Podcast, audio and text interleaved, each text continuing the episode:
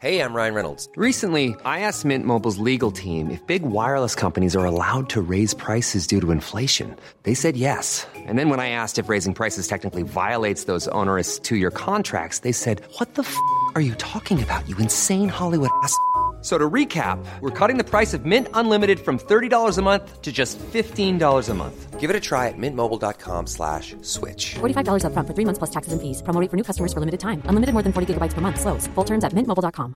Everyone knows therapy is great for solving problems, but getting therapy has its own problems too, like finding the right therapist, fitting into their schedule, and of course, the cost. Well, BetterHelp can solve those problems. It's totally online and built around your schedule. It's surprisingly affordable too. Connect with a credentialed therapist by phone, video, or online chat, all from the comfort of your home.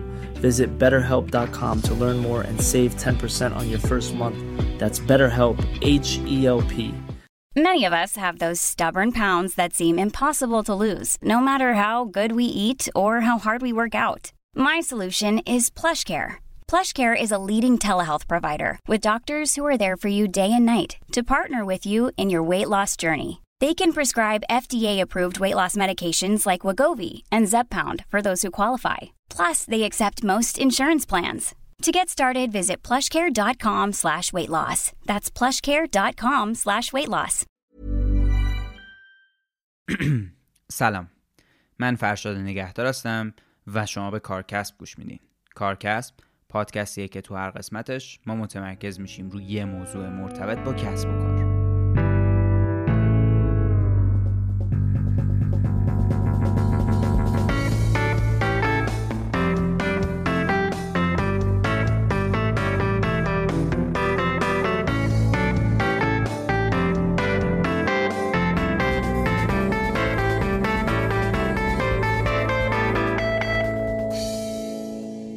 موضوع این قسمت از کارکسب رشد مقیاس پذیر یا سکیل آپ کردن شرکت هاست. من برای اینکه متمرکز بشم روی این موضوع دعوت کردم از آقای مجید کیانپور. آقای کیانپور مدیر منابع انسانی شرکت های توتال و هنکل در ایران بودند و به عنوان کارآفرین برتر تو صنعت مشاور مدیریت شناخته شدند و اینکه در حال حاضر ایشون مدیر عامل و بنیانگذار مجموعه شاپرک آبی هستند.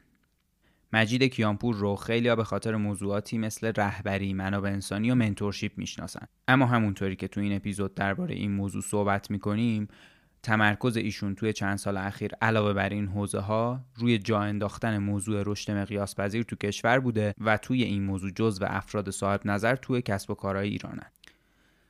طبق معمول هر اپیزود ما تو شروع از داستان مهمونمون میپرسیم، بعد متمرکز میشیم رو موضوع رشد مقیاس پذیر، از تعریفش میگیم، از نقش آدم‌ها توی این موضوع صحبت میکنیم و به مهمترین نکات و چالش‌های این موضوع میپردازیم.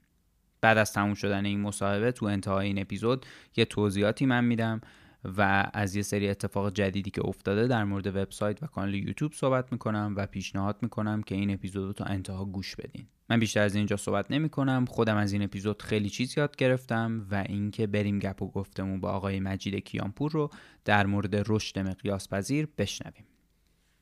خب ما امروز قراره در مورد رشد مقیاس پذیر یا سکیل کردن تو شرکت‌ها صحبت کنیم. مهمونمون آقای مجید کیانپور هستن، مدیر عامل و بنیانگذار شاپرک آبی. من خیلی خوشحالم که دعوتمون رو قبول کردین. خیلی خوشحالم که اینجا با هم نشستیم و قراره در مورد این موضوع صحبت کنیم و مطمئنم که موضوعاتی که راجع بهش صحبت می‌کنیم خیلی جذاب خواهد بود. مرسی فرشاد از اینکه دعوتم کردی. منم خودم خیلی ذوق و شوق دارم که ببینم چی میشه. به نظرم پادکست باحالی میشه. خیلی عالی. همونطور که میدونیم ما توی تمام قسمت‌های کارکسب متمرکزیم روی یه موضوعی ام. که مرتبط با کسب و کار. ولی تو شروع همه اپیزودا به عنوان مقدمه داستان مهمونمون رو میپرسیم. توی این اپیزود هم می‌خوایم داستان شما رو بپرسیم، اینکه چی شد که وارد هنکل و توتال شدین، چه مسیر رو طی کردین و اینکه چطور شاپرک آبی رو راه اندازی کردین. وارد شدن من به توتال که برمیگشت به اون زمانی که تحریم‌های ایران سال دو هزار از نود و هشت شروع شد که برداشته شد و بعد شرکت‌های خارجی شروع کردن سرمایه‌گذاری کردن تو ایران. من توسط اتفاق خیلی بامزه به یک نفر توی توتال به عنوان مدیر اچ آر و آموزش معرفی شدم. بعد سال سوم دانشگاه بودم که هنوز لیسانس هم تمام نکرده بودم. جاب آفر گرفتم از توتال و توسط اون جاب آفری که از توتال گرفتم در واقع تونستم که وارد یه کورپوریتی بشم که اون موقع جزء فورچون هندرد بود و خب خیلی برام تجربه جالبی بود، به خاطر اینکه خب یه ایرانی و اکسپوژری نداشتم قبلش و حتی مثلا پاسپورت هم نداشتم که بخوام از ایران بیرون برم دیگه، دانشجو بودم. و بعد من توی توتال هفت سال کار کردم. آخرین پوزیشنم توی توتال در واقع ترینینگ منیجر یک پروژه خیلی بزرگ بود توی ایران به عنوان انتقال تکنولوژی. جاهای مختلف دنیا هم کار کردم، پاریس کار کردم، دبی کار کردم، یمن کار کردم، ابوظبی کار کردم با توتال و ایران طبیعتاً. و بعد از توتال در واقع داستان من با توتال هم اینجوری تموم شد که پروژه ایران تموم شد که منو در واقع به واسطه اون پروژه جاهای مختلف دنیا اسایمنت می‌گرفتم و من آفر دادن که برو نیجریه و گابون و آنگولا و این جور جاها که جا آفرای خوبی هم بود، ولی به هر حال من به دلیل شخصیم نمی‌دونستم و بعد ایران می‌موندم و دیگه قبول نکردم. اومدم بیرون، یه چهار پنج پنج شش ماه نمایندگی میدل ایست شرکت فرانسوی رو داشتم که کارمون منپاور بود و ریسورسینگ منپاور بود به آفریقا که خب کار خیلی خیلی تمیز و قشنگی بود. و بعدش یه مشکل کشفلو شرکت پیدا کرد تو ایران برای انتقال پول که خب داستان شد و بعد من یه جاب آفر گرفتم از هنکل، اچ آر دایرکتور هنکل شدم تو ایران و خب پروژه بزرگی تو هنکل انجام دادیم. تمرکز من توی توتال بیشتر روی ترین دیولپمنت نیروهای خیلی تالنتد بود توی لول‌های بالا. توی هنکل کارم در واقع اچ آر جنرالیستی بود که بعد شرکت رو ترانسفورم می‌کردیم توی اچ آر. ساختار شرکت رو عوض بدل کردیم، یه داونسایزینگ باحال داشتیم که حالا داونسایزینگ باحال خودش یه در واقع موضوعیه که اصلا مگه میشه داونسایزینگ یه چیز پروژه خفنی باشه، ولی خیلی خیلی پروژه خوبی بود. بیزنس مدل رو عوض کردیم، یه مرد دو سه تا مرجر اکوزیشن بود، تو اونا بودم من و در واقع بعد از مثلا فکر کنم سه سال سه سال خورده احتمالاً توی هنکل در واقع تصمیم گرفتم که از هنکل بیام بیرون و شروع کنم توی لول دیگری ببینم میتونم توی کسب و کار توی اشل دیگری کمک کنم. اینا اون موقع سی سالم بود خب و سی سالگی سنیه که خب تو فکر میکنی که بیست تا سی سالگی تو اکسپلور کردی و من واقعا این حسو داشتم. لیسانسمو گرفته بودم، فوق لیسانس تو تو ایران که خیلی برام جذاب نبود، حالا داستان شاید دوست داشتین برام تعریف میکنم، ولی به هر حال فکر کردم که خب میتونم به عنوان ادوایزر برای شرکت مختلف بشم. چند تا کلاینت گرفتم، دنون در واقع شرکت پودرشیر مشهد که مال دنونه و اسمش نوتریشیاست، بانک سامان، یک دو تا پروژه دیگه، کیسون یه مدتی بله. و بعد فکر کردم که خب خوبه که یه فرم بزنم، یه فرمی زدم تو ترینینگ و دیولپمنت و یه دو سه سالی توی همین فضای بودم تا اولین مشتری که خیلی ترن اراوند شد برای من که بریتیش امریکن توباکو بود. حالا اگه لازم شد در ادامه توضیح میدم که چه اتفاقی افتاد، ولی اینی که توضیح دادم تا سال دو هزار و چهارده رو توضیح دادم. آها. یعنی این شش سال اخیر رو که خیلی فرق کرده داستان توضیح ندادم. حالا لازمه اون, اون شرکتی که میگین که ایجادش کردین برای اینکه بتونین این فعالیت‌ها رو پیش ببرین، شاپرک آبی. آره آره. یعنی شما یه شرکتی هستین که مشاور مدیریته. ببین ابتدا به ساکن ما مشاور مدیریت نبودیم، یعنی ما ما فکر می‌کردیم، یعنی من خودم فکر می‌کردم که ترینینگ و دیولپمنت بازار فوق‌العاده‌ای داره و داشت اون موقع، یعنی چون همه چی رو به اکسپنشن بود، انتظار داشتیم بعد از در واقع انتخابات سال نود و دو فکر کنم دیگه میشه آره بله خب شرایط عوض بشه با اینجور داستانا و خب میدونستم که نیاز شرکت‌ها به نیروی انسانی آموزش دیده فلان این داستاناست که خب رو اون تمرکز کرده بودیم. ولی خیلی زود من متوجه شدم که هم علاقه بندی خودم فقط کار کردن توی ترین دیولپمنت نیست، همین که بیزنسام توی ایران به چیز دیگه احتیاج دارن و اگه من قراره که توی ایران بمونم بهتره که بر خودم جذاب‌تر بود واقعا که کمک کنم که کسب و کارهای ایرانی توی اشل دیگه بتونن فکر کنن، حالا بیشتر آه. بیشتر اینکه فکر کنن. و وقتی فکر کردن رو داریم صحبت می‌کنیم تو کسب و کارها دیگه از اونرش و فاوندرش و اینا شروع میشه، بعد دیگه میشه لیدرشپ دیگه، به خاطر همین وارد لیدرشپ دیولپمنت شدیم. ولی بعدش باز دوباره قصه جالب‌تری داره که چرا از لیدرشپ دیولپمنت الان رفتیم توی پروژه‌های اسکیلینگ آپ که اونم خودش خیلی خیلی داستانه با نمکی داره، حداقل برای خودم من که اصلا این پروداکت چی بود و چجوری فرم گرفت. ولی ما الان توی ایران در واقع فکر می‌کنم که اگه تنها نباشیم، حالا حداقل جزء یک دو تایی هستیم که دارن کار اسکیلینگ آپ میکنن با استراکچر خیلی منطقی که شرکت رو ترن اراوند میکنیم، ترانسفورم میکنیم و ریزالت در میاریم خیلی تو کوتاه مدت. این یه سری فرمولایی داره که در با متدولوژی این کار انجام میدیم.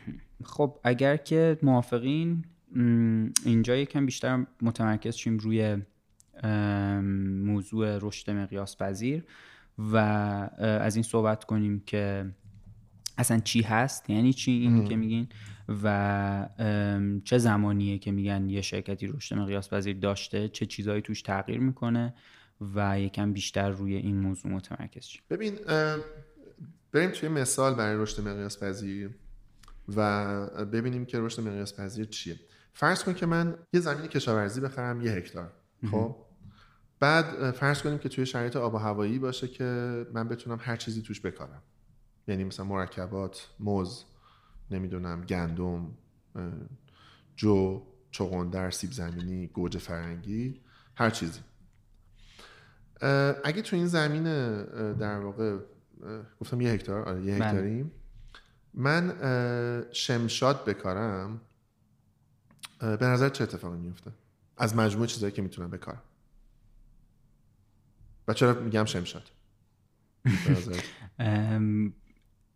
اتفاقی که میفته اینه که فکر کنم یه ذره سخت ممکنه بتونیم بفروشینش شمشاد. نه دیگه شمشاد میکارم، بعد مثلا فرض کنیم ما که شمشاد اینجوری باشه یا اصلا با گلدون میذارم، بعد رشدش میدم، شمشادا رشد میکنن دیگه. بعد مثلا ارزش افزوده من توی اون کسب و کار میشه این که یه شمشادو کاشتم، رشد دادم، شمشادو میفروشم. به نظرت انتخاب بدیه خوبیه؟ من چون بازار شمشاد اصلا نمیدونم نمیتونم بگم انتخاب بدیه انتخاب خوبیه، ولی فکر میکنم نسبتی که به سطح میتونین شمشاد بکارین احتمالاً کمه. اوکی، این این در واقع مسئله اولیه کسب و کار هست. خب اولا که شمشاد خب ایده خوبیه، چون نباید بگیم پرایس پوینت، قیمت خوبی میتونه تو بازار داشته باشه. دو اینکه خب شمشاد انتخاب خوبیه به خاطر اینکه تو میتونی تو گل فروشیای خیلی خوب بفروشیش و میتونه هم بازار بی تو بی داشته باشه هم بازار بی تو سی. درسته، هم به مردم میتونی بفروشی تو خونهشون بذارن، همین که به کسب و کارا بفروشی. و خب اوکی، شمشاد یه, یه گیاه چهار فصله. آها. یعنی کسب و کار تو هیچ فصلی فروشش هم نمیافته. شمشاد شما تو زمستون هم یعنی برفروش نشسته. ولی یه, یه موضوعی وجود داره، اونم اینه که به ازای هر یه شمشاد یه شمشاد گیرت میاد. یعنی شما یه شمشاد بزرگ میکنی. خب موضوع مقیاس پذیری در واقع از اینجا میاد که ما بتونیم یه شمشاد بکاریم و مثلا هشت شمشاد ازش برداشت بکنیم. خب یا یه شمشاد بکاریم و بعد مثلا پانزده تا شمشاد ازش برداشت کنیم یا دویست تا.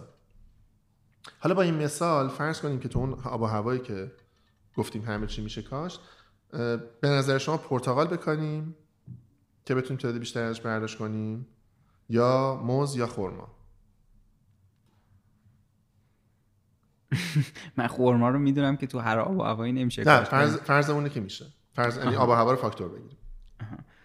ام... الان پادکست من با تو شده. آره یه زن بعد, بعد آخه یه, یه چیزی هم که داره اینه که احتمالا اطلاعات شما نسبت به گیاهشناسی بیشتر نه نیست، واقعا هم مثال همین الان بزنم. آها ام... خورما گفتین و دیگه خورما، موز و پرتقال. موز و پرتقال ام... ب... من باشم خیلی برام فرقی نمیکنه. خیلی فرقی نمیکنه. نمیدونم کدومو میشه کاشت که بهتر، چون قیمت اینا ات... احتمالا خیلی نباید فرق با هم بکنه. مثلا خورما شاید یه ذره گرونتر از پرتقاله، ولی اوکی.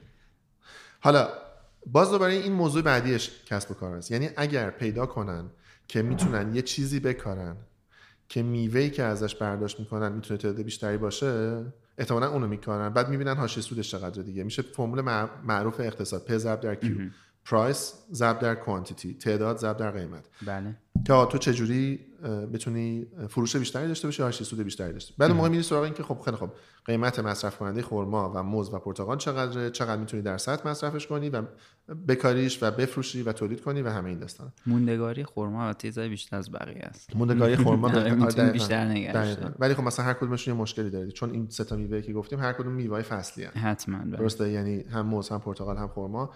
خرما چهار فصله مصرفش، پرتقال هم میتونه باشه ولی خرما بیشتره. ولی به هر حال موز و پرتقال در واقع اتفاقی که براشون میفته اینه که خراب میشن خراب میشن و بعد تو سردخونه نگهداری و تازه نیست و از این داستان. ولی باز دوباره اشتباه بعدی که کسب و کار میرن توش اینه که اگه پیدا کنن که به جای شمشاد خور... این یه چیزی بکنن که میوه بده، براشون مهمه که اینو بکارن. حالا اگه ما به یه فرمولی برسیم که یه چیزی رو پیدا کنیم، یه ایکسی رو پیدا کنیم به عنوان محصول، که این ایکسه به عنوان محصول هم چهار فصل باشه، هم قیمت خوبی داشته باشه، هم حاشیه سود خوبی داشته باشه، هم تعداد زیادی رو بتونیم بکاریم، قطعا اون رو انتخاب میکنیم. ولی یه چیزش کمه، اینکه خود اون کسب و کار خودش رو نمیتونه تکثیر کنه. خب یعنی اینکه اگر شما یک کسب و کاری تولید بکنی که تو خودش عین طبیعت بتونه زاد و ولد بکنه، خودش با خودش، فکر کن که مثلا ما دامداری داریم، بعد مثلا گوسفند نرماده داریم، اوکی، این خودش خودش رو تکثیر میکنه، درسته؟ یعنی این تکثیر بیس قضیه خیلی فرق میکنه با این داستان. به خاطر همین اگر ما این گیاهی رو پیدا کنیم آها. که این گیاه علاوه بر این که گل میده یا محصول میده، خودش هم بتونه خودش رو تکثیر بکنه، بعد دیگه گل رو زدیم دیگه. دقیقاً این مسیری که من توضیح دادم و بهش میگن رشد مقیاس پذیر. یعنی فرمولی که یا محصولی که یا سیستمی که یا بیزنس مدلی که مدل کسب و کاری که بتونه خودش خودش رو تکثیر کنه، اگه این اتفاق بیفته ما به این میگیم رشد مقیاس پذیر. خب حالا این در چه صورتی اتفاق میفته که ما لزوما اون ده هزار هکتار برامون کفایت نکنه، اوکی، بتونیم بریم زمین بغلی و بغلی و بغلیشو بگیریم و خود این تکثیر بشه دیگه. ما به این میگیم رشد مقیاس پذیر. حالا چرا من رفتم سراغ این؟ دلیلش اینه که من اعتقاد ندارم که مشکل ما، شاید مثلا بخندن به من یا مثلا بگن آقا بی ربط میگه، یا مثلا من اعتقاد ندارم مشکل ما تحریمه، یا من اعتقاد ندارم مشکل ما مثلا فرض کنیم که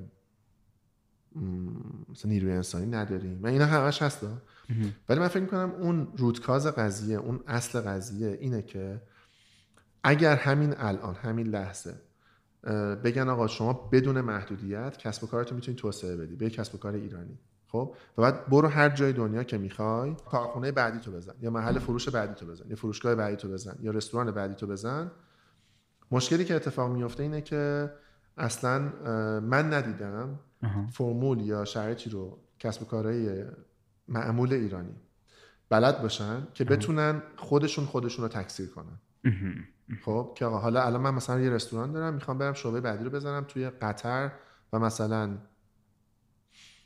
آفریقای جنوبی و مثلا شانگهای، حالا دارم سه جا رو میگم که مثلا لزوما ما ارتباط میتونیم همین الان لزوما این کارو بکنیم یا میشه کرد، ولی سیستمش رو کپی پیست کردن خیلی کار سختیه. مثلا فرض کن که یه رستوران ایرانی شما در نظر بگی، خب، که میخواد قرمه سبزی درست کنه تو قطر، خب اگه اگه دفینیشنش رو قرمه سبزی باشه، اوکی، که تو قطر اول بازارش رو باید پیدا کنه که پیدا نمیکنه. اگه دفینیشنش رو پیتزا باشه که بتونه تکثیر کنه، چرا مردم باید پیتزای ایرانی بخورن؟ دقیقاً. خب اگه دفینیشنش روی چیز جنر... جنرالی باشه مثل اه... کباب، گریل، خب یه عالمه رقیب داره، ترک و عرب، یعنی لبنان. خب کجای بیزنس وایسیم به معنی کسب و کار که بشه محصول درست رو تکثیر کرد و دوباره هم نریم اونجا از اول اسم و محصول و همه چی رو عوض بکنیم، مثل استرا... استارباکس. خوب. این البته تو بیزنس هایی که تو ایران داره شکل میگیره و کار میکنه راحت تر خیلی نسبت به بیزنس، یعنی چه؟ که یه چیزی بتونین انتخاب کنین که بتونه توی یه جایگاهی بشین که این سه تا فاکتوری که گفتین رو داشته باشه. یعنی بازار ایران به نظرم خیلی بازار بکریه نسبت به مثلا همین مثالی که شما زدین که که اگه یه کسی بخواد بره تو قطر یه همچین کاری بکنه، یا بعد حالا مثلا اگه بخواد قرمه سبزی بفروشه بازار نداره، اگه بخواد پیتزا بفروشه چرا پیتزای ایرانی کسی تو قطر بخوره، اگر هم بخواد مثلا کباب بفروشه خب چند تا رقیب جدی داره. اوکی. اگه اگه بخوام بریم تو این بحث کم مفصله، ولی چون گفتین حالا در حد پادکست من توضیح میدم، ولی اگر لازم شد بعدا حالا یه پادکست دیگه رو همین سوال بریم، یا اینکه چون ممکنه خیلی سوال برانگیز باشه توضیحی که میخوام بدم، یا اینکه در توضیحات مثلا این کاری بکنم. ببین الان ایلان ماسک به فکر اینه که بشر روی مریخ زندگی بکنه، مثلا گفته تا دو هزار و پنجاه یه میلیون نفر آدم توی مریخ زندگی میکنه. اوکی، حالا این کار میکنه یا نمیکنه خیلی نمیدونیم الان، بعد مثلا دو هزار و چهل و نه بشه ببینیم چقدر بهش نزدیکه، ولی فرض کنیم که میتونه این کارو بکنه. به نظر شما اگه این اتفاق بیفته زندگی بشر توی مریخ خفن‌تر میشه یا تو زمین؟ اگه ما بتونیم یه میلیون نفر آدمو ساکن مریخ بکنیم، زندگی بشر توی مریخ خیلی خفن، یعنی حیاتی که در مریخ اتفاق میفته خیلی باحال‌تره یا حیاتی که رو زمین اتفاق میفته؟ خب اون حتما خیلی متفاوت تره واسه یه کسی که تجربه مثلا رو چی تاثیر داره؟ رو همه المانایی که واسه زندگی یه آدمی وجود داره حتما تاثیر داره، حتما. یعنی شما ممکنه دیگه با ماشین نتونی برید سر کار، اوکی. ممکنه مثلا بله. همه چی تغییر میکنه، آره لایف استایلش چیز دیگه، آره حتما. یه آدمی که ممکنه مثلا انقدر تغییرات رو خوشش بیاد، خب حتما چیز جذاب‌تریه واسه یه کسی که دقیقا. حالا توضیحش مفصله اه. ولی ایلان ماسک داره این کار میکنه که زندگی بشر روی زمین بهتر شه. خب حالا این چه ربطی داره رو من با یه مثال دیگه توضیح میدم. استارباکس وقتی که میخواست اولین شعبه بین‌المللیشو بزنه با یه عالم مشاور مدیریت کار کرد، با, با یه عالم مثلا دو سه تا، خب یه عالم تو تو عالم مشاور مدیریت دو سه تا خیلی عالم است، بین مکنزی و بی سی جی و فلان و اینا. اون موقع مدیر عامل استارباکس هوارد شولتز بود. بعد صورت مسئله این بود که آقا شعبه اولمون تو سیاتل، شعبه دوممون کجا باشه؟ اوکی. همه اینجوری بودن که آقا مثلا اینجا اونجا، یه جاهایی تو آمریکا رو معرفی کردن که مثلا برو فلان شهر، مثلا برو لس آنجلس، برو کالیفرنیا، برو هر جا. بعد هوارد شولز یه مسئله رو مطرح کرد، گفت با من میخوام شعبه دوم تو توکیو باز کنم. به هم گفتن نه نمیشه فلان، یعنی قشنگ کانسالتینگ ها تو توکیو باز کرد و استارباکس اسکیل شد.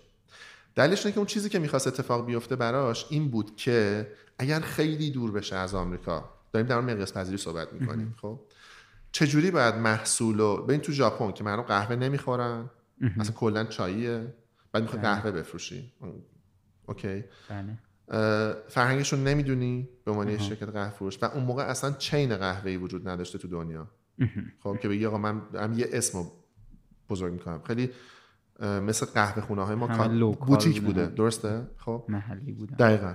حالا این این کاری که کرد در واقع فرمول ساختن یک منوی محلی که توش قهوه پررنگ باشه و بتونه محصولات خودش رو توش قرار بده و در عین حال مقبولیت محلی هم پیدا کنه رو پیدا کرد.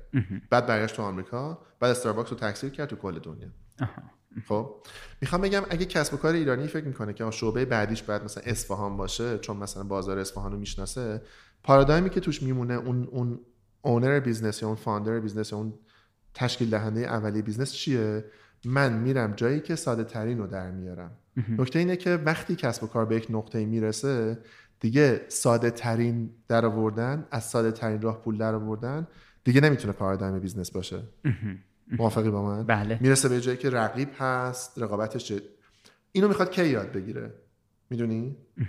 مثل یه فوتبالیستی میمونه که به جای اینکه ببین فوتبالیست‌ها خیلی این کار این کارو میکنن دیگه، اول و آخر کریرشون، خب معمولا فوتبالیست‌های خیلی معروف آخر کریرشون پول در میارن. حالا توضیح میدم چه جوری. مثلا من خیلی تو فوتبال بدم، اسمم یادم نمیاد، ولی برزیلیا معمولا این کار میکنن. منم خیلی افتضاحم آره. بخاطر همین از یه باشگاه برزیلی شروع میکنن. هرچی بگین من قبول میکنم. نه ممکنه مهم مردم قبول کنن. از یه باشگاه برزیلی شروع میکنه، بعد خودشو میندازه تو ایتالیا یا تو انگلیس یا تو آلمان، تو لیگ، درسته؟ سخت کار میکنن، تلاش میکنن، تونجا رقابت میکنن، گل میزنن، معروف میشن فلان اینا.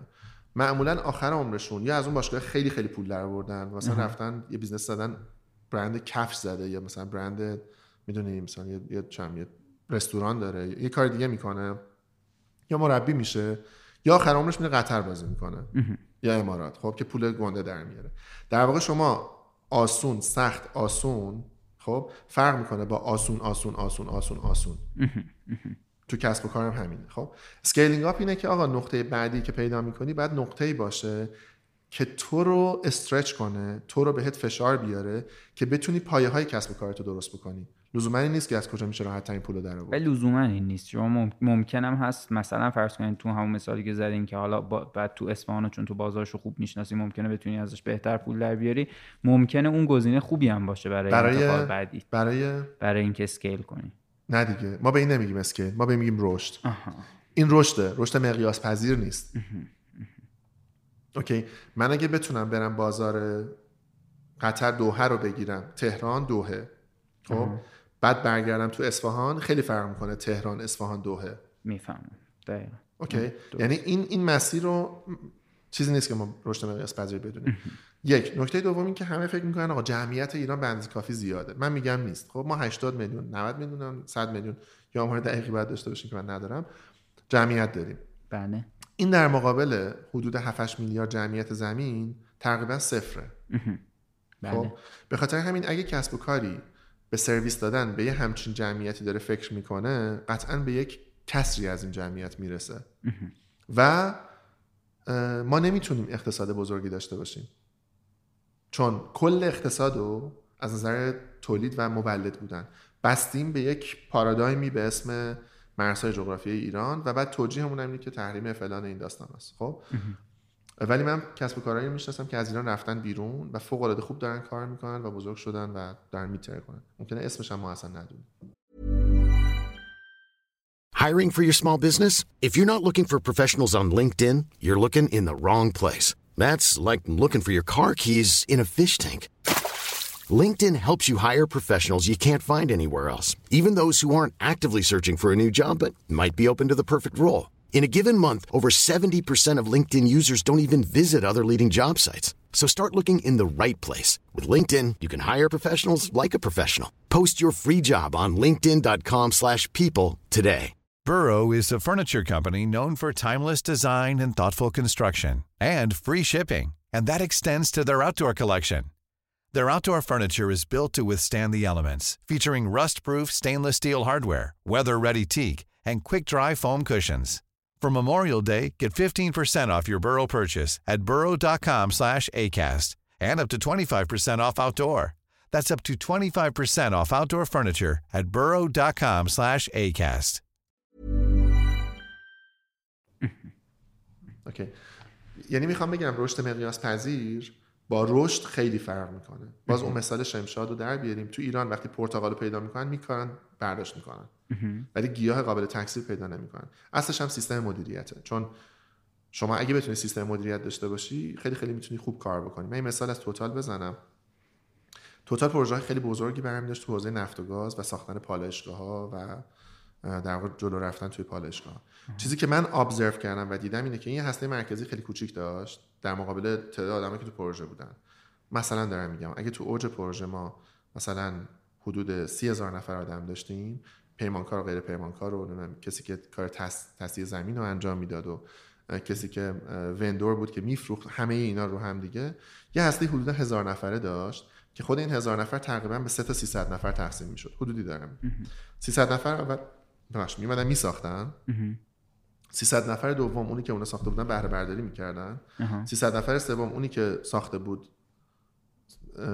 ببخشید سیصد نفر اول میساختن، سیصد نفر دوم راه مینداختن، سیصد نفر سوم بهره برداری میکردن. خب و این چرخه مرتب با گرفتن پروژه های مختلف تو دنیا تکرار میشد. اوکی. ولی اگه شما سیستم مدیریتی رو نداشته باشی که بتونی سیصد نفر سیصد نفر سیصد نفر جابجا بکنی، دیگه هیچ وقت سیصد نفر آخر رو نداری، چون کی استخدامشون کنی؟ میدونی تو باید سه تا پروژه همزمان داشته باشی، حداقل سه تا جای دنیا مختلف دنیا که اینا با یه لگ زمانی مثلا یک سال یک سال دارن کار میکنن که بتونی بچرخونی. حالا نکته بعدی اینه که مجبوری پروژه بعدی هم بگیری، چون سیصد نفر اول بیکار میشن، بعد برای یه دیگه. خب بله. بعد تو یه لوپی راه میندازی که اینا رو داری جابجاشون میکنی. خب این چه بازاری میخواد؟ فقط فرانسه یا مثلا فقط آفریقا؟ کل دنیا رو میخواد. اوکی، که تو بتونی این پروژه ها رو هندل بکنی، بعد بتونی آدماتو بچرخونی، چون یه کره. و واقعا کل توتال موقع صد و بیست هزار نفر بیشتر نبود. شرکتی که تو فورچون صد بود که تازه خیلی زیادن، شرکت‌های تک خیلی کوچیک‌ترن، ولی باید رشد مقیاس پذیر باشه. میدونی اگه رشد باشه ما تو همین لول میمونیم. یعنی جی دی پی ایران با رشد و رشد مقیاس پذیر، خب داریم در مورد یه عددی صد برابر صحبت می‌کنیم. اگر ما بیزنسامون رشد کنن ما به یک عددی خواهیم رسید در بهترین حالت تو جی دی پی مون. اگه بلد باشیم رشد مقیاس پذیر انجام بدیم، که من امیدوارم بتونم توی ایران اینو حداقل پرچمش رو بلند کنم و بگم آقا این میشه اتفاق بیفته، ما به صد برابر اون عدد میرسیم. و در مورد جی دی پی صد برابر یه چیز عجیب غریبی داریم صحبت میکنیم و مطمئنم بعدی که دارم میگم حتی بعد از مرگم. حتی یه ذرم این یعنی یه مقدار فکر کنم خوبی هم با مشکلات فرهنگی روبرو میشه، یعنی یه جاهایی با با مسائل فرهنگی فرهنگی کسب و کار آنها فرهنگیه، ولی به هر حال حتما یه جایی گرم کنید. شما یه چیزایی گفتیم، من همینجوری تو ذهنم یه چراغایی داشت روشن آره. میشد. به نظرم میاد الان جاش نیست، ولی این که بتونه یه یعنی وقتی تو سوال خوبی میپرسی ولی گرفتاریش برای اینکه آره, آره سخت مخاطب مخاطب چی میشه. آره. ببین یکم ما سیستم آموزشی ایران رو مقایسه بکنیم با سیستم آموزشی جای مختلف دنیا، خب رنگ درستی نمیگیریم، نه تو دانشگاهامون نه توی مدارسمون. این واقعیت فکت نمیشه این کارش کرد. اما سیستم رنکینگ مدرسه و دانشگاه هم باید بریم نگاه کنیم که تو دنیا چیه. ما یه سری فاکتورها داریم توی ایران، توی آموزش و توی در واقع تربیت نیروی انسانی، خب که میتونه نقطه توقف ما باشه برای اینکه نتونیم جلوتر بریم. خب اینا سر جاشه، ولی نسبت به خیلی خیلی از کشورهای دیگه دنیا سیستم آموزشی و مسیری که داریم میریم خیلی نمیتونه بازدارنده باشه. باید چیزایی بهش اضافه شه ها، خب ولی خیلی نمیتونه بازدارنده باشه اوکی که که یه اتفاق بدی یا خوبی بیفته. خب من یکی دو تا مثال بزنم که بگم چی میگم. فرض کن که ما یه هفتیر داریم، میخوایم باش شلیک کنیم، بعد میخوایم باش بریم قتل انجام بدیم اوکی. این هفتیر خب یکی از مشکلاتش اینه که صدا داره، بعد یه لوله بهش اضافه میکنیم، بهش میگیم صدا خفه کن، بعد استفادهش میکنیم. خب همینجور اگه یه تفنگ شکاری بزرگ داشته باشیم، این تفنگ شکاری بزرگ اگه بخوایم باش قتل انجام بدیم، مشکلش اینه که لوله‌اش خیلی بلنده، نمی‌تونی ببری و بعد لوله‌شو ببری. خب نکته من توی آموزش و توی ایران اینه که ما میگیم سیستم آموزشیمون اینه یا اونه، ولی اگه تمرکزی نکنیم که میخوایم کجا چه استفاده‌ای ازش بکنیم نمیدونیم، باید صدا خفه کن سرش بذاریم یا لوله‌شو ببریم اوکی. به خاطر همین من فکر می‌کنم سیستم آموزش ایران با یک تیون کردن، با یک شیفت دادن خیلی ساده بعضی جاها و حدوداً یه سال دو سال رو آدمو طول میکشه حتی بعد از دانشگاه و مدرسه، میتونه خیلی خیلی خوب کارآمد باشه، به شرطی که بدونیم قرار بریم باش قتل انجام بدیم یا مثلا پرنده شکار کنیم. خب ولی الان ما نمیدونیم دقیقاً که از بچه‌هامون می‌خوایم چه استفاده‌ای بکنیم. می‌خوایم اینا به سمت استارتاپ برن، مثل مثلا فرض کن یه سری از کشورهای دنیا، می‌خوایم به سمت تولید ارزون برن مثل یه سری از کشورها، می‌خوایم به سمت تولید دانش برن مثل کشورها، یا اصلا نسبت به سبدی از اینا برن. چون اینو نمیدونیم، نمیدونیم لوله‌ش رو باید ببریم، نمیدونیم باید صدا خفه کن بذاریم. میدونی مشکل اونجاست به نظر من. ولی باز دوباره این از اون سوالایی که حالا یه عالمه احتمالاً حتما خیلی می... آره میتونیم البته یه یه موقع دیگه حتما راجع به اینا صحبت کنیم. یه موضوعی رو راجعش صحبت کنیم. ما کنار مفهوم رشد یه چیزی داریم به اسم توسعه، یعنی رشد وقتی یه, یه حالا اگه من بخوام یه ذره چیز بازترش کنم شاید م... برای خودم مفهوم کیفی و کمی داره، یعنی خب. یه چیزی شما میگین که وقتی دارین از رشد صحبت میکنین عدد داره بزرگ میشه، وقتی راجع به توسعه دارین صحبت میکنین خب یه ذره به لحاظ زیرساختی، به لحاظ آدما، یعنی اینا همش داره باهاش بزرگ میشه. درسته. اون چیزی که راجع به رشد مقیاس پذیر صحبت کردین تا اینجایی که من متوجه شدم بیشتر تمرکزش رو اون عدد است، یعنی اینکه داره یه بیزنسی که داشته مثلا صد تا تولید میکرده رو داره میکنه هزار تا، داره میکنه ده هزار تا یه جایی، و این پتانس بودن این پتانسیل واسه اینکه این بیزنس انقدر تولید کنه، یعنی از صد تا بتونه بشه ده هزار تا، بتونه بشه صد هزار تا، بتونه بشه یک میلیون تا و okay. بتونه بزرگ شه. یه مفهومی که اینجا وقتی کنار این وجود داره اینه که یه شرکتی، ما اینو هم تو کسب و کارهای ایران خیلی میبینیم که یه شرکتی وقتی که بزرگ میشه، حالا رشد مقیاس پذیری که شما ازش صحبت کردین نباشه، یعنی فقط رشد باشه، یه, مف... یه چیزی که همیشه مشکل دارن شرکت‌ها باش اینه که توسعه پیدا نکردن توی این رشد، یعنی فقط گنده شدن، زیرساختاشون آماده درسته. نیست، آدماشون آماده نیستن و ممکنه نتونن این رشد رو بکشوننش، ب... حتی نگرش دارن. یه ذره راجع به اینم صحبت می‌کنین که اون چیزی که راجع به رشد مقیاس پذیر دارین صحبت می‌کنین مفهوم توسعه یا مفهوم کیفی رشد هم توش وجود داره یا نداره؟ اوکی. من باز یه مثال دیگه بزنم که کمک بکنه که بفهمیم که رشد مقیاس پذیر شبیه چیه یا چه جوری کار می‌کنه. ببین حرف درسته، ولی ما به اون میگیم رشد، به اونی که شما توضیح دادیش میگیم رشد واقعا. خب یعنی عین مثال پرتقال و خرما و موز در مقابل شمشاد. خب رشد مقیاس پذیر قطعا خودش میتونه خودش رو تکثیر کنه اوکی. به خاطر همین سیستمی داره که یک سرش حتما توی فراینده، چه فرایندی منتها فرایند مدیریت، فرایند حل مسئله، چون اینقدر مسائل داره عوض میشه که من اگه بزرگترین سیستم مثلا حالا تو مثال نرم افزار فلان ای آر پی رو نصب کنم، بله، یا یه نرم افزار مثلا فرض کن فلان مدیریت عملیات رو نصب کنم، ممکنه که این نرم افزار به هر دلیلی به خاطر اون شرایط اصلا کسب و کاره عوض بشه. خب مثلا همین شرایطی که ما الان تو کرونا داریم می‌بینیم. به خاطر همین اون چیزی که اهمیت داره تو رشد مقیاس پذیر تیم مدیریتیه که بتونه مسئله حل کنه، هر مسئله ای رو. خب اینو داشته باشیم. اگر این تیم رو درست بکنیم، این تو ساید پیپله. بله.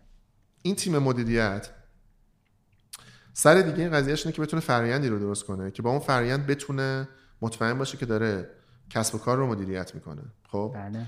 این رو ما بهش میگیم فرآیند، ولی فرآیندی که داریم توی رشد مغز پذیری درمش صحبت میکنیم بسیار متفاوته با فرآیندی که ما تو ذهنمونه الان، به خاطر اینکه بیشتر فرآیند مدیریتیه، فرآیند گزارشگیری، فرآیند گزارش دهی، فرآیند واگذاری کار، فرآیند پس گرفتن کار، فرآیند کار کردن با مشاورین، فرآیند کار کردن با تامین کننده ها، فرآیند کار کردن با فروشنده ها، اینجور فرآیندهای مدیریتی که رفت و برگشتیه. خب و میتونه کار تحویل بده و کار بگیره، حالا چه به کارمندای شرکت، چه به بیرون، میدونی، چه به جاهای دیگه دنیا، چه پارتنرشیپ، چه چه مشارکت‌های مختلف. به خاطر همین این این خیلی اهمیت داره.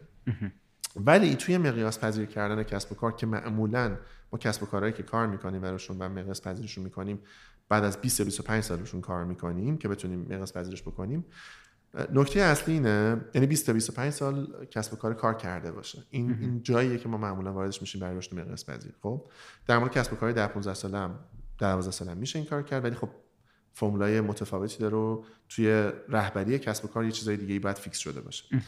ولی حالا من مثالی که بخوام بزنم در مورد رشد مقیاس پذیر و اینکه کجا فرآیند، کجا آدمه. بله. خب مثلا میذارم روی استیک. شما اگه استیک سفارش بدین، در واقع معمولش اینه که در واقع به شما سه تا حالت استیک رو اون کسی که داره ازتون سفارش میده پیشنهاد میده. میگه ریر که خیلی آب داره، میدیوم که نه آب داره نه خیلی برشته است، و ویل دان که خیلی برشته است. بعد بین این دوتا ریر و میدیوم میگه میدیوم ریر. خب بله. از اون طرف هم میگه میدیوم ویل دان. خب حالا دقت کن، ریر میدیوم، میدیوم ویل دان، بعد میشه میدیوم ریر و... یا میدیوم ویل دان. درسته. میدیوم که این وسط وایساده قابلیت تبدیل به ویل دان و ریر رو داره. تو اسکیل اپ ما جایی وای میسیم که اگه قرار شد فتیله آدما یا فتیله پروسس رو زیاد کنیم، بتونیم زیاد و کم کنیم. یعنی هیچ وقت استیکمون رو کاملا آبدار یا کاملا برشته برنمی‌داریم. خب و حرکت کردن یک کسب و کار توی این مسیر، مسیر باریکی که بتونه هر طرف بچرخه، عین تناب بندبازی روی تنابه، میدونی؟ خب که لزوما همیشه جای سفتی پاشو نذاشته، ولی داره اسکیل هم میشه. دقیقاً. تونستم بله. بگم؟ بله بله بله. یعنی جایی قابل تبدیل بین فرایند و آدما، چون بعضی از بیزنس‌ها خیلی روی فرآیندها تاکید دارن، بعضی از بیزنس‌ها خیلی روی آدما تاکید دارن. خب اگر که یه موضوعی رو بخواید توی مسئله رشد مقیاس پذیر به عنوان اصلی ترین موضوعی که شرکت‌ها باید بهش توجه کنن یا مدیرای استارتاپ‌ها بهش توجه کنن، یا البته شما توضیح دادین که استارتاپ خیلی، یعنی باید حداقل ده پانزده سال از یه شرکتی، بیست و پنج سال از یه شرکتی گذشته باشه تا ما بتونیم بریم سراغش، برای اینکه بریم سراغ رشد مقیاس پذیر. ولی اگه بخواید یه موضوعی رو مثال بزنین که در واقع بیشترین توجه و مدیران باید بهش بکنن یا رهبرای کسب و کارا باید بهش بکنن، به نظرتون چیه؟ اوکی، آدما. بله. موضوعش آدماست. خب من فکر کنم یه آدما باید باشه.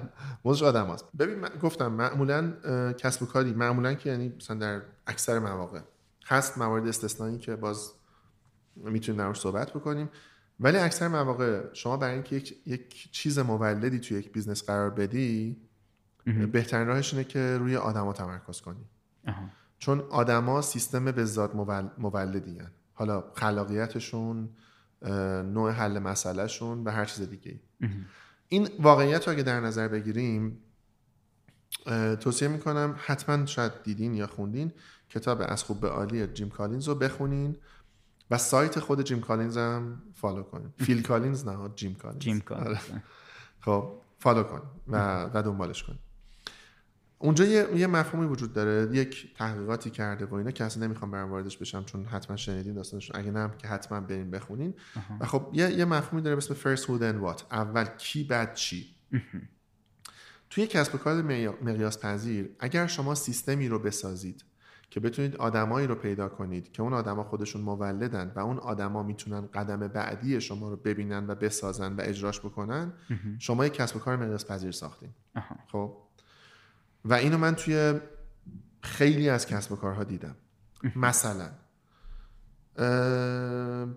شرکت فورد میخواد از آمریکا بره بیرون. بله. خب بعد با اون مثالی که زدیم میخواد مزرعه بعدیشو پیدا کنه و بسازه و رشد کنه. بله. فرض کنیم که این این مثال اصلا واقعی نیست. خب این مثال اصلا واقعی نیست. فرض کنیم که میخواد بره توی هنگ کنگ و فورد بفروشه، یا اصلا میخواد کارخونه فورد رو بزنه. میره اونجا و کارخونه شروع میکنه تأسیس کردن. به نظرت مدیر کارخونه فورد توی هنگ کنگ باید هنگ کنگی باشه یا باید آمریکایی باشه؟ به نظرم باید آمریکایی باشه، ولی باید یه ذره فرهنگ اونجا رو بتونه بفهمه. اوکی. متوجهیم که اگه آمریکایی باشه فورد رو میفهمه، اگه هنگ کنگی باشه هنگ کنگ هنگ کنگ رو میفهمه. تو این مثال ما معمولاً بهترین سولوشنی که وجود داره اینه که دو رگه باشه. خیلی برای سخته فکر کنم، ولی برای این کار میکنه، نشدنی هست. آره. یا آمریکایی باشه که تو هنگ کنگ بزرگ شده، یا هنگ کنگی باشه که تو آمریکا بزرگ شده. درسته؟ بله. این مثال رو داشته باش. وقتی میگیم آدما، آدما باید ویژگی که باید داشته باشن اینه که باید بتونن آمریکایی باشن که تو هنگ کنگ بزرگ شدن، خب متخصصی باشن که بیزنس ما رو میفهمن. بله. اوکی. یا بیزنسمنی باشن که متخصص باشن. اوکی.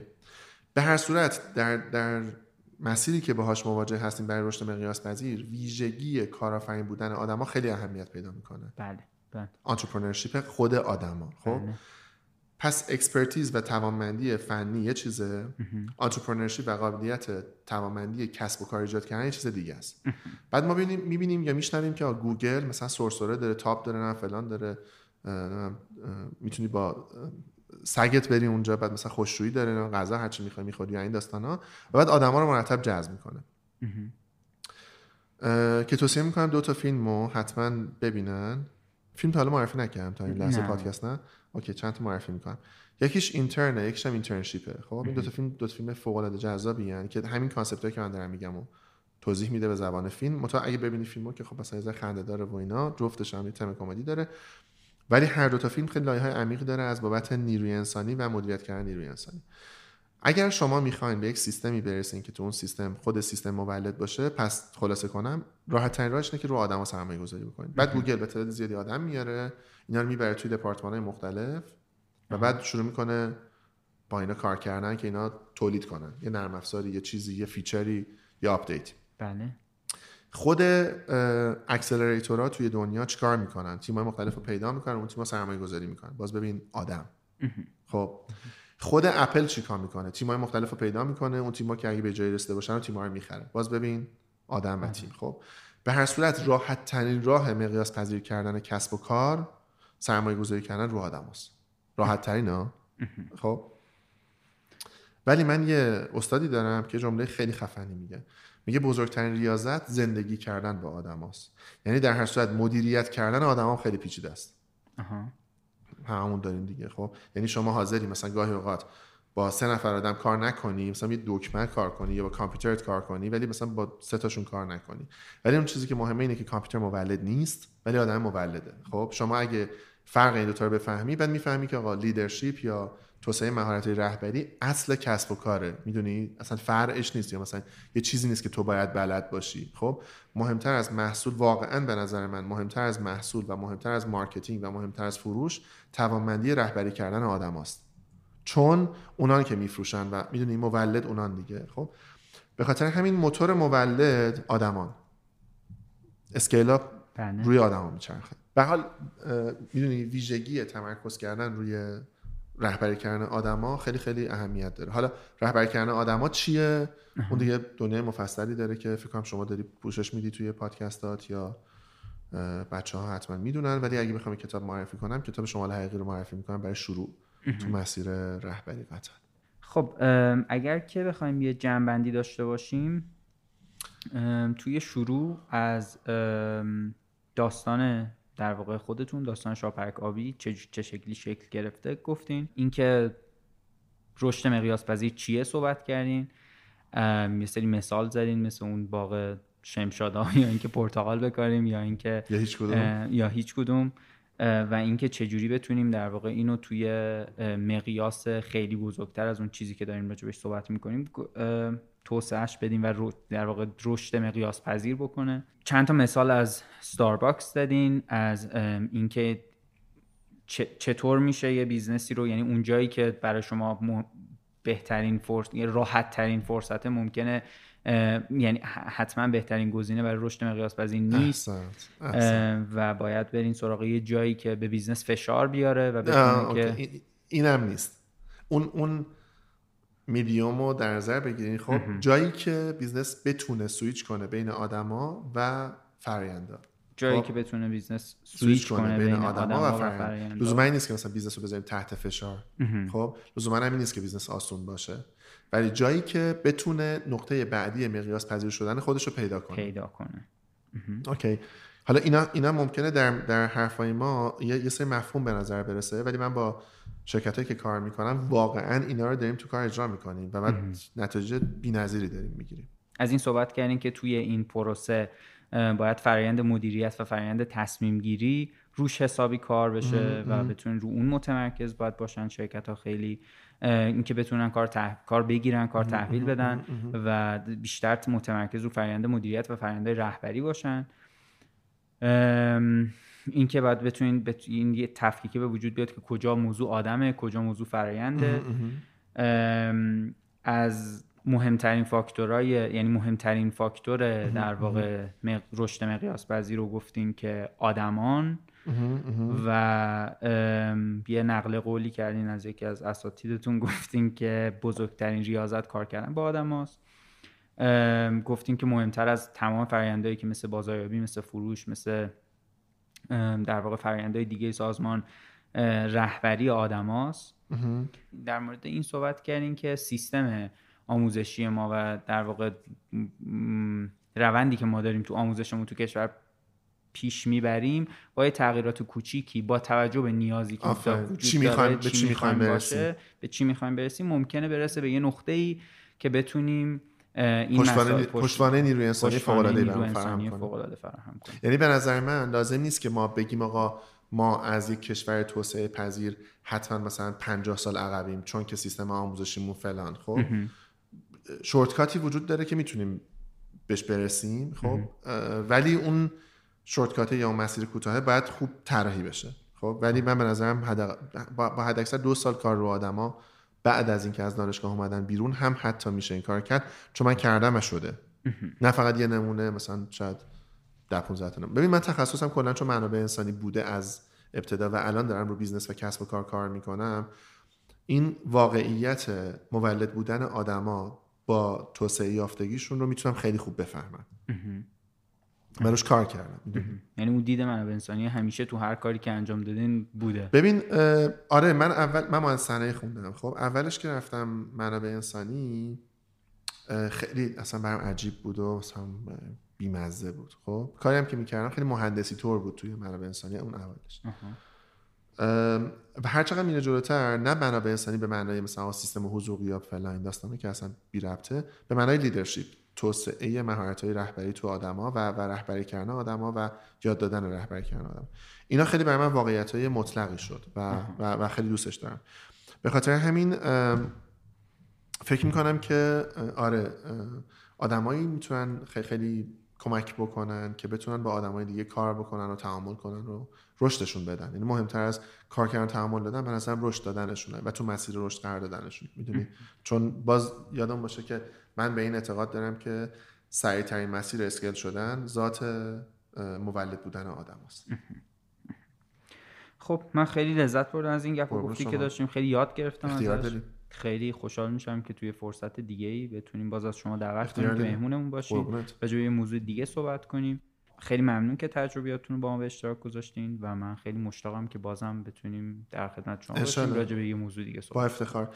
من یه جمله یادگاری بذارم برای دوستانی که گوش میکنن که این بیشتر موضوعش کسایی که کسب کار دارن، حالا کوچیک یا بزرگ، و به نظر من خیلی خیلی واقعیته و بعد آخرین موضوعیه که ما توی اسکیلینگ آپ داریم. یعنی الان بیشتر من تمرکز کردم روی آدما و فرآیندها. بله. یه موضوع دیگه هست که روش باید تمرکز کنیم که حالا نرسیدیم امروز و شاید موضوع ثانویه همون هم باشه واقعا، ولی خب خیلی مهمه. بله. موضوع کشه، خب یعنی نقدینگی. من یه جمله به انگلیسی هست که میگه turnover is vanity profit آل ترجمه میکنم turnover is vanity profit is sanity cash is reality. خب و این خیلی خیلی مهمه تو بیزنس. turnover is vanity یعنی این که میزان گردش کسب و کار شما یه یه پوچی مطلقه، چیز به درد بخوری نیست. چون خیلی‌ها دنبال اینن که پولو بچرخونن، خب گردش مالی گردش مالی, مالی یه چیز پوچیه. یه چیز پوچیه تو کسب و کار. حالا شما تو بانک از این گردش مالی اعتباری درست می‌کنی که روش نمی‌دونم وام پنج بیست درصد می‌گیری، اصلا یه داستان دیگه است که اونم باز یکی از اون داستانایی که من فکر می‌کنم که این واقعا به درد هیچ کسی نمی‌خوره مگر اینکه شما بخوای زندگی کوتاه مدت مثلا نسبتا خیلی خوب داشته باشی. profit sanity آره روی سود تمرکز کردن عین عقله. خیلی خوبه عین عقله. ولی داستان اینه که حقیقت و واقعیت یک کسب و کار مقیاس پذیر روی کش و نقدینگیش سوار میشه. کش از ریالیتی. این اون چیزیه که به نظرم میاد که دوست دارم یک شیفت پارادایم تو ذهن آدم‌ها اتفاق بیفته و بیشتر از اینکه دنبال نقد دنبال سود باشن یا دنبال گردش مالی باشن روی نقدینگی تمرکز بکنن، چون کسب و کاری که نقدینگی داشته باشه انعطاف پذیری فوق‌العاده زیادی میتونه از خودش نشون بده و میشه اسکیلش کرد. یه مشکلی هم هست که الان خیلی از کسب و کارهای تو ایران دارن. چیه؟ همین مسئله نقدینگی. اصلا کاملا. و و ولی در کوتاه مدت خیلی سخت حلش کرد، حداقل یه سال طول میکشه تا توی کسب و کاری بتونی حلش کنی. خیلی ممنون. مرسی از تو. قربونت برم. امیدوارم همون چیزی که گفتم توی فرصت دیگه بتونیم دوباره در خدمت باشیم. حتما با افتخار اگه که بتونم مفید باشم. حالا ببینیم فیدبک این پادکست چی میشه. امیدوارم که دوست داشته باشن دوستان شما. خیلی, خیلی ممنون که به ما گوش کردین. متشکرم که حالا به هر دلیلی پایین پادکست نشستین. لطف کردین به شخص من و امیدوارم که هر جا که هستین کسب و کارتون پر از برکت باشه و ترجمه لغت برکت توی ادبیات قدیمی ما تو زندگی روزمره فعلی ما میشه رشد مقیاس پذیر. خیلی عالی. آخر داستان. مرسی. خیلی ممنونم. مرسی. متشکرم از تو. مرسی. خداحافظ.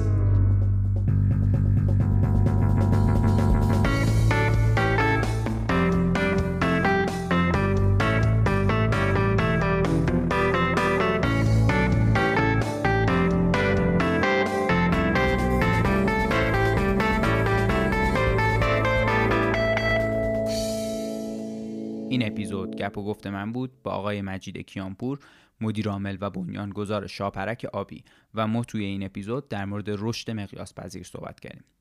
اگر کسایی رو اطرافتون میشناسین که ممکنه به موضوعاتی که ما توی کارکسب راجبشون صحبت میکنیم علاقه‌مند باشن، لطفاً ما رو بهشون معرفی کنین و اگر این افراد با فضای پادکست کمتر آشنان، لطفاً براشون یه پادگیر نصب کنین که بتونن چه به کارکسب و چه به پادکست‌های دیگه فارسی گوش بدن.